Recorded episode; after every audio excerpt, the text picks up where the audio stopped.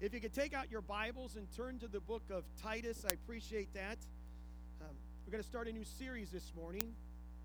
When Christmas comes, every one of us has a Christmas list. At least you say, Well, I don't make out a Christmas list, but someone might ask you, What do you want for Christmas? And you make out a Christmas list. And we do that. And uh, maybe on a Christmas list, list you have a new phone. I need a new phone. Or maybe it's a, a new video game or a new, new video game series or, or the system. You need the whole system. Or maybe it's clothes, maybe it's a tool, maybe it's something in the kitchen. Whatever you may need, you have that. I don't know if you saw the commercial. I, I saw it last year. I haven't saw it this year, seen it this year. But there was a guy that gets his cup of coffee on Christmas morning, and he goes out the front door, and out of the front door is a brand new car with a red bow on it, right? How many of you had that happen to you? Nobody. I think that was a Lexus. That would be nice, wouldn't it? Happen to you to have that? But what is the best gift that we could receive? If you think about it, what is the best gift? You know the answer to that, right? We all know the answer to that. It's kind of easy, especially when you're church. God's present to us, His gift to us, the presence of Jesus in our world, right? That's the greatest gift we could receive. But the challenge of that, while that gift will bring us faith, hope, and eternity, uh, and that gift is free. That gift is not universally accepted by it. It's not universally received by people, right? As people will make the choice whether to receive that gift or whether to reject that gift. And, and it's our responsibility to let everybody know about Him, about Jesus, right? That's about that gift of Jesus. And that's what we're trying to do this Christmas season and through the Sunday morning messages and through you, that everyone would know about Jesus, that there's a, a gift that God has given, there's a light that He's given that brings life and that light is Jesus Christ. He's the light of the world, right? And we're here to lift that up so everybody can know that. And hopefully that's on your radar this Christmas. I want people to know about the light that brings life, Jesus. And so I want to start a Christmas series called God's Presence in Christmas. We're going to go through the book of, well, not really through the book of Titus, through a paragraph of the book of Titus for this series. There's going to be four messages of this series. We're going to be in Titus chapter 2, really verses 11 through 14 for the whole series. The Apostle Paul was writing this book to Titus, and Titus was a co worker of the Apostle Paul. And uh, Titus was now staying in an uh, island, a large island called Crete. Uh, Crete is a large island on the Mediterranean, and, and Titus is staying there to, to help the believers, to continue to encourage them, to evangelize, and to make sure that the church is established and is staying on track.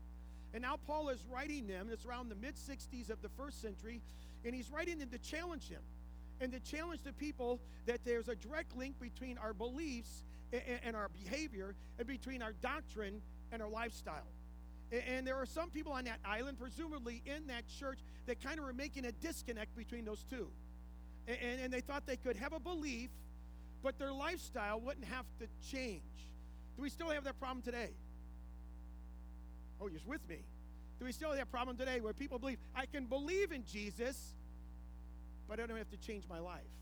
I can do whatever I want to do, right? I can still do what I whatever want to do. It doesn't really matter. I can accept Jesus as my Savior, then I can go live my life the way I want to live. Do we still have that today?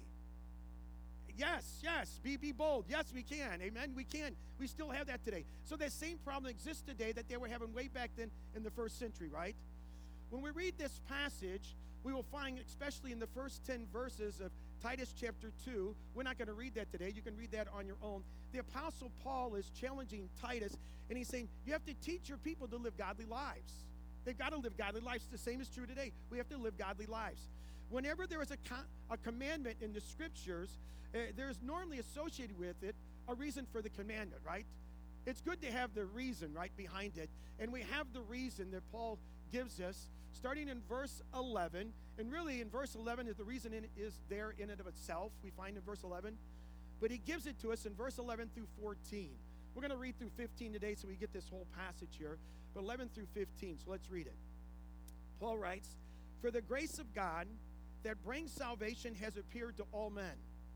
It teaches us to say no to ungodliness and worldly passions and to live self controlled, upright, and godly lives in this present age while we wait for the blessed hope, the glorious appearing of our great God and Savior, Jesus Christ, who gave himself for us to redeem us from all wickedness and to purify for himself a people that are his very own, eager to do what is good. These then are things you should teach, encourage, and rebuke with all authority. Do not let anyone despise you. Paul says, Titus, this is serious that we have to live differently in our world. We have to live differently. Were you surprised when you found someone in your neighborhood and, and you saw how they were living, or someone at your workplace and saw how they were living, the words that they used, their lifestyle? Were you surprised to find out that they were a Christian? That they said they were a follower of Jesus Christ? They confessed to be a follower of Jesus. Were you surprised by that? To see that? The demands of grace will not only save us from an eternity without Him, but the demands of grace will change our lifestyle and our belief system, as well as our behavior. It should change, right? And that's what I want to talk to you about today. Today, we just want to focus on verse 11 of this passage, just verse 11. We kind of want to kind of break it into two parts, uh, two demands of God's grace, and each one of those parts give us demand. But I want to read from the English Standard Version, the ESV, because it's kind of like that translation of this first verse, where it says here in verse 11, the beginning of it, For the grace of God has appeared. For the grace of God has appeared. So the first demand of God's grace is this believe in the grace that appeared. We have to believe in the grace that appeared. The word grace, the word in the original means it's a gift, that this is a gift from God, is what he's saying. This is a gift from God, this grace. When the grace of God has appeared, that's the coming of Jesus, is what we see here. But that's not the beginning of grace. That's not the beginning of God's grace. Grace goes all the way back to the beginning of time as we know it, where God created a world, a, a beautiful world, a perfect world, and he placed in that world Adam and Eve, who were made in the image of God, right? They were made in his image, just like you and I were made in the image of God. And but they made a horrible decision to believe in the lies of the wicked one. And when they did that, they fell into sin. And as a result, the Bible says in Romans chapter 5, verse 12, let me read it to you. It says, Therefore, because of that, just as sin entered the world through one man, meaning Adam, death through sin, and in this way death came to all men because all have sinned, is what the Bible says. In Genesis chapter 3, we have an account of this beautiful, perfect world that God has created. Now it's turned upside down because of sin, because of the fall in the garden. And so, how is it going to be rescued? Well, we have the rescue promise we find in Genesis chapter 3, verse 15. It gives it that. We went over this in our series beginnings a couple months ago, right? But it says Genesis 3:15, God says, From the offspring of the woman will come one who will crush the head of Satan, is what it says here. That's the promise of grace. That all through the Old Testament, chapter after chapter, it tells us grace, God's grace is coming. God's grace is coming. It says that you, you had the prophets who were saying, There's one who's coming. We had it in Isaiah chapter 7, Isaiah chapter 9, Isaiah chapter 53, that there's one who's coming. When this grace shall appear, it says, an amazing, marvelous way, this grace is coming. Let me ask you, where would you be where would we be without grace? Where would you be without grace is a better question. When you say, well, I wouldn't know Jesus without grace. That's true, but it's really more than that. See, God's grace appeared when Jesus came, but God's grace appeared in many other forms. Way before Jesus ever came to this earth uh, in Bethlehem. See, we wouldn't have air to breathe if it weren't for the common grace of God. We wouldn't have intellect to drive cars or to invent cars or anything else. if We weren't for the common grace of God. And that grace, that common grace of God, shines on the just as well as the unjust, right? Shines on all of us, the common grace of God. Solomon understood that. The wisest man in the world who wrote two Psalms. In Psalm 127, he writes in verse 1 Unless the Lord builds the house, its builders labor in vain, because it's all of God, is what he's saying. It's all of God. He goes on and says, Unless the Lord watches over the city, the watchmen stand in guard in vain because it's all of God. And maybe you're a married couple and you say, at least we have our children. We had our children, and that's what we did in the world. We brought these children in the world, and, and they're ours. Well, Solomon talks about that in Psalm 127, verse 3. He says, Children are a heritage from the Lord. The word heritage means gift. Children are a gift from God, is what he says. They're a gift from God. So let me ask that question again. Where would you be without God's grace? Where would you be without his grace? You wouldn't even be here. You wouldn't even be here without His grace. Do you understand that? We wouldn't even be here. It's the very fact of our existence is the measure of God's grace. The very fact that you are here in this auditorium this morning is the measure of His wonderful, marvelous grace by the grace of God that we're here. And, and then He said, He appeared to us. Grace is God giving gifts to people, and it's more than who could provide for themselves and who didn't deserve it. That's called His unmerited favor, right? You've heard that word. Grace is unmerited favor. When Isaiah was writing in chapter 61, he wrote about there's one who's coming, and he says this who will preach good news to the poor, bind up the brokenhearted, proclaim freedom for the captives, release from darkness for the prisoners, proclaim the year of the Lord's favor and the day of vengeance of our God, to comfort all who mourn. And that's what the grace of God did. And when Jesus came, he fulfilled all that and more, is what we see. And you find in the life of Jesus that grace was evident in his life.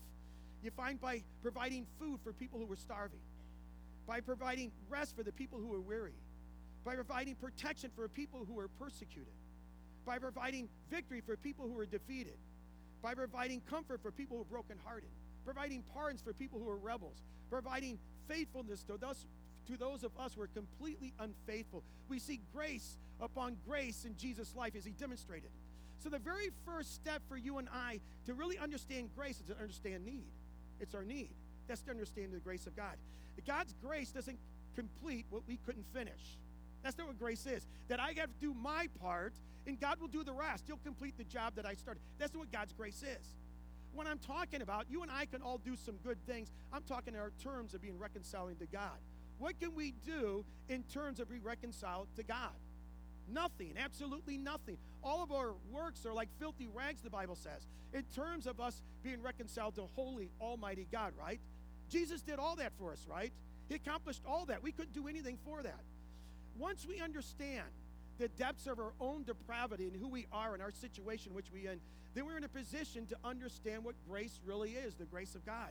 God's free gift to us, his unmerited favor to us, which we did nothing for it. We couldn't do anything for it, right?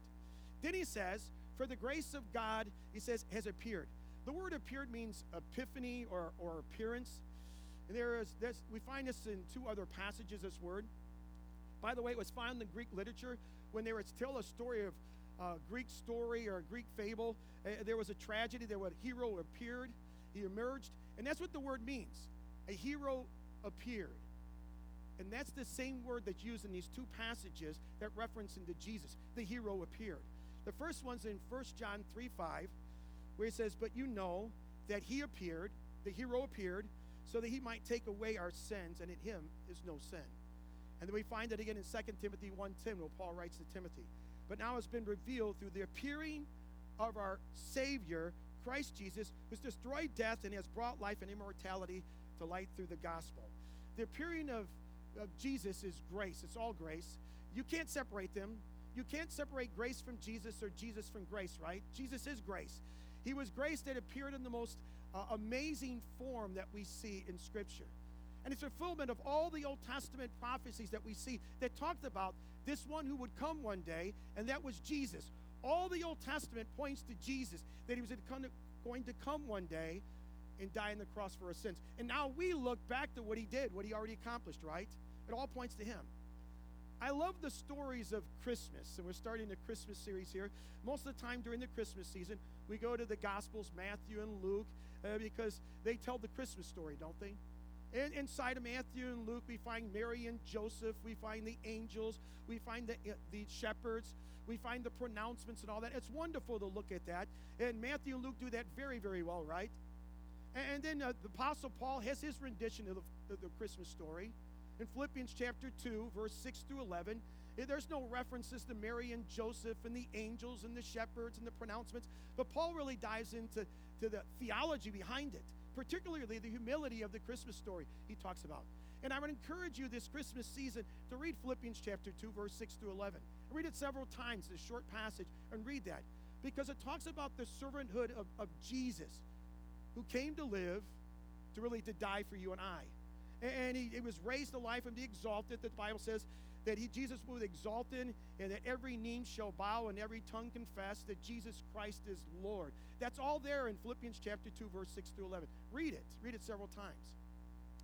I also like John's Christmas story, and you find it in John chapter 1, verse 1 through 16. If you could turn your Bibles there, I'd appreciate that. And this is his rendition of, of the Christmas story. He doesn't have Mary and Joseph in their trip to Bethlehem. He doesn't have the angels or anything like that. But this is John's rendition of the Christmas story in John chapter 1, verse 1 through 16. Everyone found that? It's the last of the four Gospels.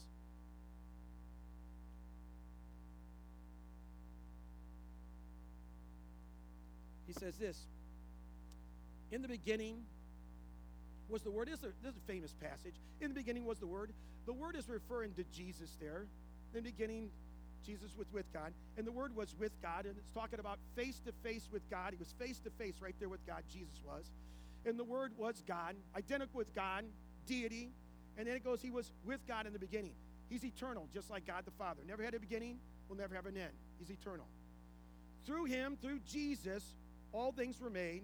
Without Him, Jesus, nothing was made that has been made. In Jesus was life, and that light was life was the light of men. The light shines in the darkness, but the darkness has not understood it. There came a man who was sent from God. His name was John. That's John the Baptist. He came as a witness to testify concerning that light, so that through him all men might believe. He himself was not the light, he came only as a witness to the light. The true light that gives light to every man was coming into the world. He was in the world, and though the world was made through him, the world did not recognize him. He came to that which was his own, but his own did not receive him. And then it goes on to verse 12. And yet, all who received him to receive Jesus, to those who believed in Jesus' name, he gave the right to become children of God. Children born not of natural descent, nor of human decision, nor a husband's will, but born of God. The Word, Jesus, became flesh and made his dwelling among us. We, plurality, John is saying, not only me, but many of us have seen his glory, the glory of the one and only who came from the Father, full of grace and truth. John testifies concerning him. He cries out, saying, This was whom I said, He who comes after me has surpassed me because he was before me. From the fullness of his grace, we have all received one blessing after another, or grace upon grace. Grace upon grace. We have been recipients of the free gift of from God, and this free gifts of God don't stop coming in the appearance of Jesus. These gifts keep on coming. It's called the grace of God, right? We continue to receive those gifts from God. It's His grace. And when you and I pray and God answers those prayers in our lives, what it is, it's the grace of God coming into our lives. Every time it's God's grace. We pray and God responds, it's God's grace. Every time God does things in our life, it's God's grace. Imagine for a moment that you would give it, get an invitation in, in the mail and you open it, and it's an invitation from the White House, from the President of the United States and his wife, and they're inviting you to come have a meal with them at the White House. And they give you a date to go there, and, don't put in your mind who's in the White House. Some of you might say, well, I wouldn't want to go.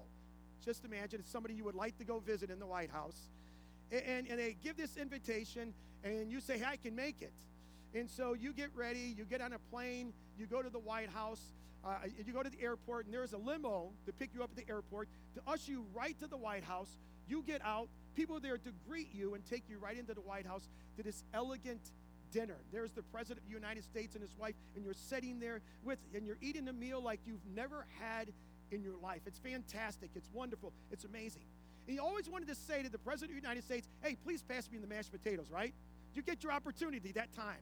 You get to ask him any question you want to ask him. And it's a wonderful night. And it's the closing of this wonderful evening. The president is standing at the door and he's greeting everybody, welcoming them, thanking them for coming. And if you're a woman, you're looking into your purse and you're trying to find some change or maybe a dollar bill or something. If you're a man, you're looking in kind of the rented tuxedo and you're trying to find some change or maybe a dollar.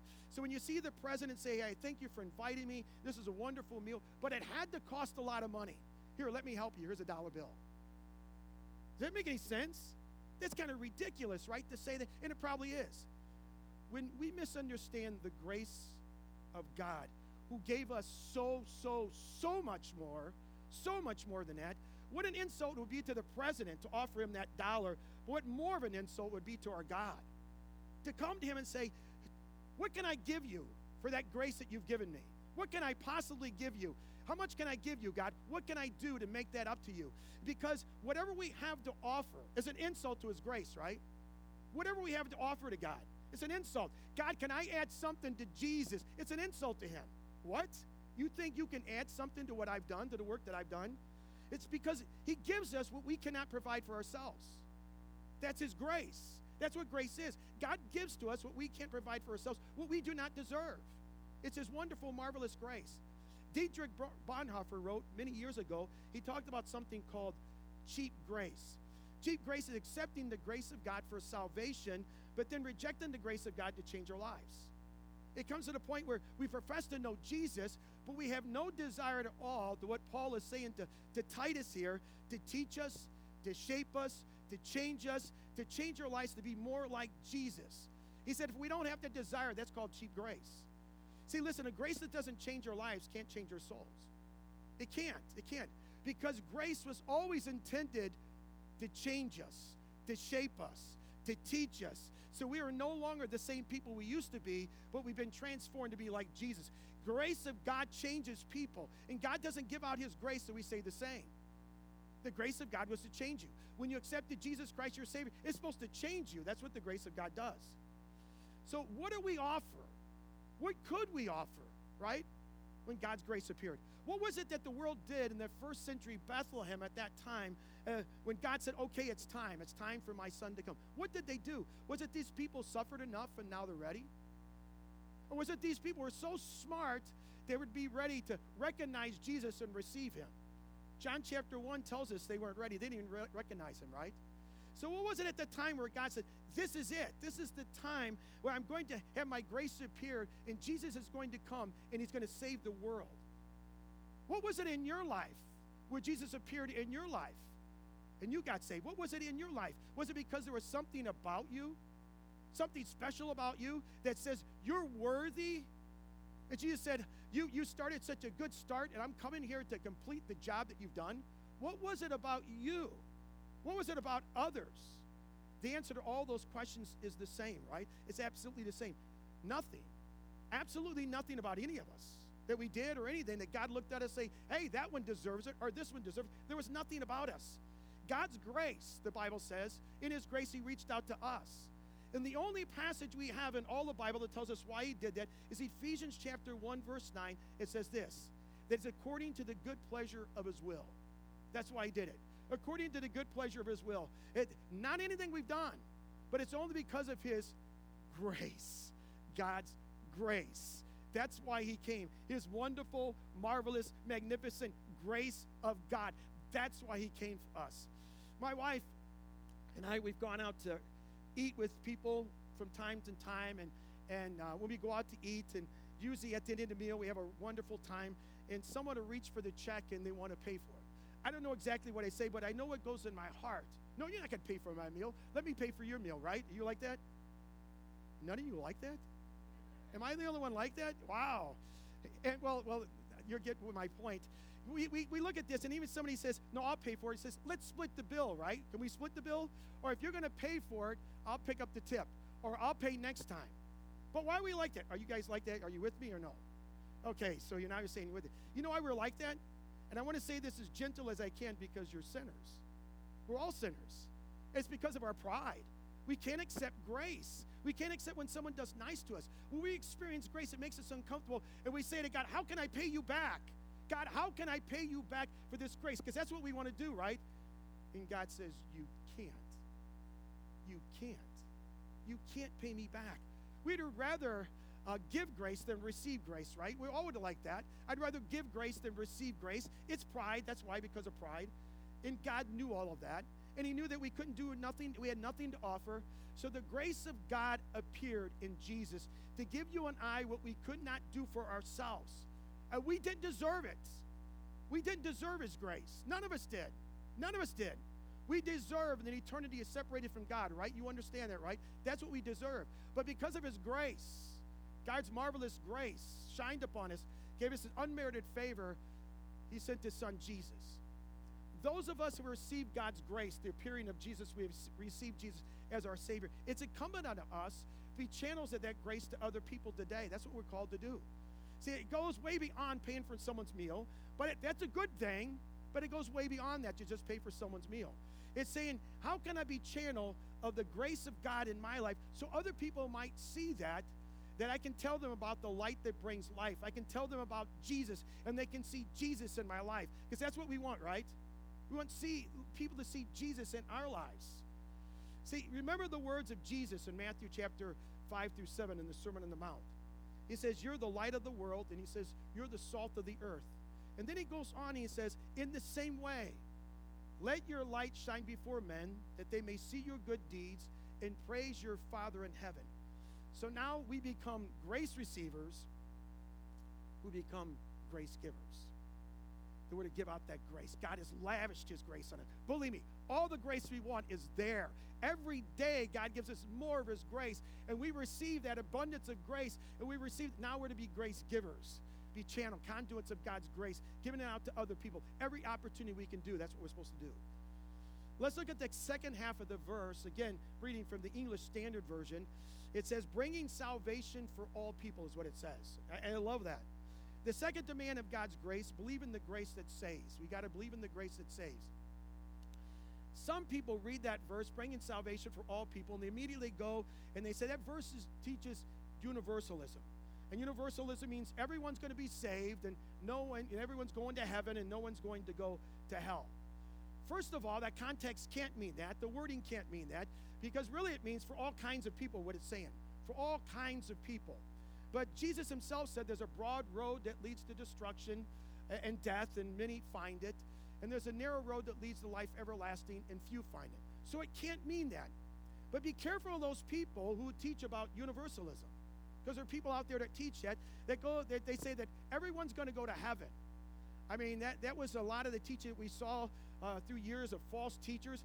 But today we see it now from people who once evangelicals. They say that no one's going to go to hell, that everybody's going to go to heaven. And they don't understand what they're saying. Because when they're saying that, they're saying to say that, the fact to say that Jesus denied the efficacy of Jesus' death upon the cross, deny the meaning of his, of his death, or the importance of his death upon that cross, is what they're saying when they say that everyone's going to heaven anyway. Because if Jesus died for our sins, and if we're all going to go to heaven, that means Jesus wasted his death. Then what did he die for? What was the reason of his death on the cross? If everyone's going to heaven anyway, why would he come to this earth and die? The reason he came to the earth to die because there was only one way to get to heaven is through the cross of Jesus Christ. Amen? It's the only way to get to heaven. And I love what this means for our message, where it says here, bringing salvation for all people, that there are presents for everyone. God's presence for everyone. Uh, what the gospel says, bringing salvation for everyone, what this means is everyone is made in the image of God. Everyone. Every person you're going to come in contact with is made in the image of God. Doesn't matter who they are. And it means that every one of us is equal at the foot of the cross. Every one of us.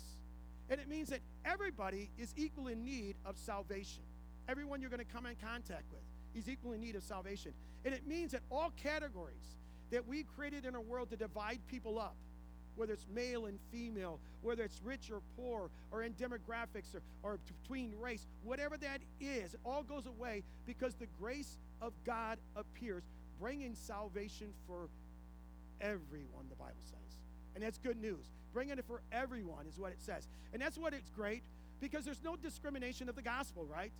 No discrimination at all. And in the church, it can be no, no discrimination for those who preach the gospel because the Bible says it's for all kinds of people. Every person, the, the grace of God appeared for all people. For everyone you're going to come in contact, for everyone who has ever been born, the grace of God appeared for them. For everyone you're going to come in contact this Christmas, at your workplace, where you shop, whatever you do, the grace of God appeared for them too. So we could share, this is good news for everyone. We can share the gospel, right? Because for all kinds of people everyone, not just specific people, but for everyone. So, what do we do with this this morning? What do we do with this? Let me give you three things, three things to do with this to challenge you. The first thing is receive the grace of God available through Jesus Christ. Receive that grace. If you haven't received it, if you've not received the gospel of Jesus yet in your life, and, and you say, you don't know for sure that I've been reconciled with God, I'm going to spend an eternity with Him, you need to nail that down this Christmas season. Nail it down. Get it, get it right. Make sure you understand that. You need, through God's grace and by faith, you need to turn from your sins and believe that Jesus is the Son of God, that Jesus is God, right? And that Jesus died on the cross to save you from your sins. On that cross, Jesus paid for your sins completely, right? You need to believe those two things. The Bible says, whoever will, will call on the name of the Lord shall be saved. It doesn't matter who you are, that's for any and everybody that calls on the name of the Lord will be saved. It's for all people, this says, all kinds of people. So please accept Jesus Christ as your Savior if you haven't done it. That's the first step. We receive His grace. When we say His grace, we mean we receive Jesus, right? If If you've not done that, do that today. If you have questions, please see me because that's where you're going to spend eternity. And you want to get that right, right? We're on this earth for so many years, but eternity's forever. So you want to make sure you get that right, where you're going to spend eternity. So if you have questions about that, please come and see me about that. Don't let that go unnoticed. Don't let that go just, well, I don't have to do anything with that. Yes, you have to. Have you accepted Jesus or not? Have you, have you put your faith and trust in Him? The second thing, we allow the grace of God to teach us, to train us, to change us. We've got to allow that to happen. We'll get more into that next week and the weeks coming up. Uh, teach us to be more like Jesus by, by turning to Him and, and not diving back into the mud. Does that make any sense?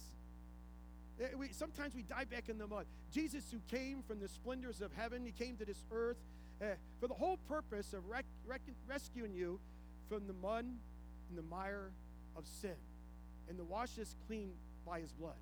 Does it make any sense for you and I to jump back in the mud of our sin? It doesn't make any sense at all.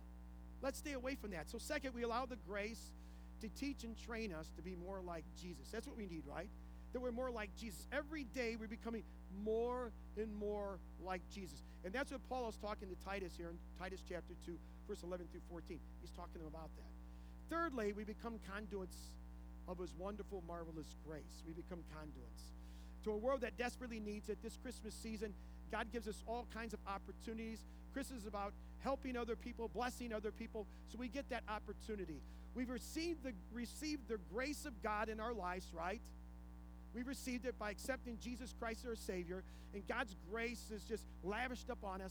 But now let's be conduits of that grace to other people. Let's look for opportunities to bless them, opportunities to serve them, and whatever it may be, so that people might see our good works and praise our Heavenly Father in heaven, and maybe in the process come to know the light that brings life. Jesus, right? That's what we want that people see our good works that we do, that they might come to know the light that brings life, Jesus. That's what Christmas is about, guys. It's about the presence, but it's about the present that God gave, the greatest gift ever, his son, Jesus Christ, to save us for eternity. Not temporarily, eternity. We might spend eternity with him. And that leads us up to communion. Communion this morning. We want to remember the light that brings life. We want to bring remember Jesus the grace of God that appeared in our lives. That's the Christmas message that Jesus came into this world not just to be a baby, but he grew up and he went to the cross and died on the cross for our sins. Amen. That's the Christmas story. Make sure you include it all. Not that he came as a baby. That's what many people think in the world. Oh, it's great. He came as a little baby. No, he grew up and he went to the cross and died for our sins so that we can have eternal life. And he was God's gift or present to us. And through Jesus, we have forgiveness of sins. We have a relationship with God. We have eternal life. We're part of the family of God. And so many more things that we have because of the grace of God appeared, right? And it's all through the death, burial, and resurrection of Jesus Christ. Because of that, because of God's grace appeared and Jesus went to the cross and died and was raised from the dead, we have eternal life through him. We have forgiveness of sins. It's all through Jesus. So today we want to remember Jesus. As we take the elements, as we take the cracker, to remember that Jesus gave his body. As we take the cup, to remember that Jesus shed his blood for you and I so we might have forgiveness of sins and a relationship with God and be reconciled back to God the Father, right? As we offer communion this morning, communion is for, we, we, we invite anyone to partake with this who know Jesus Christ as their Savior. Because communion is for the family of God. It's for those uh, that have fellowship with Jesus, who know Jesus Christ. So if you have put your faith and trust in Jesus, we invite you to partake with Jesus, invite you to his table, to his fellowship this morning. We invite you to partake with us. Uh, we're not going to pass the elements, but come up after I get done praying. You can grab the elements yourself. Make sure you grab both cups, then take them back to your seat, and we'll take them together, okay? Let's go to Lord in prayer. Lord, we come and we praise you. Lord, there is no one like you.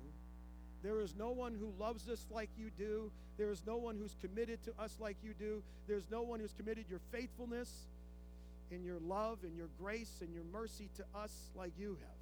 There's no one has that to offer like you. For Lord, you sent your Son, and Jesus, you were willing to come, and you died on the cross for our sins.